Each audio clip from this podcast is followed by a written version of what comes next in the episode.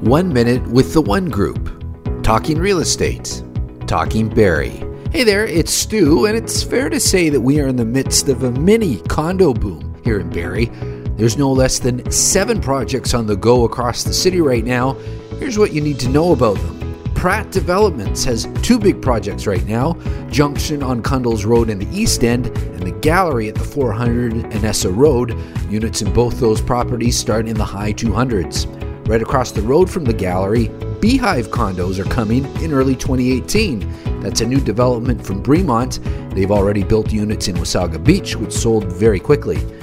And there's one you might not have heard of. Podium Developments is in the early stages of building 73 townhouses near Georgian College, focusing on student living and investors.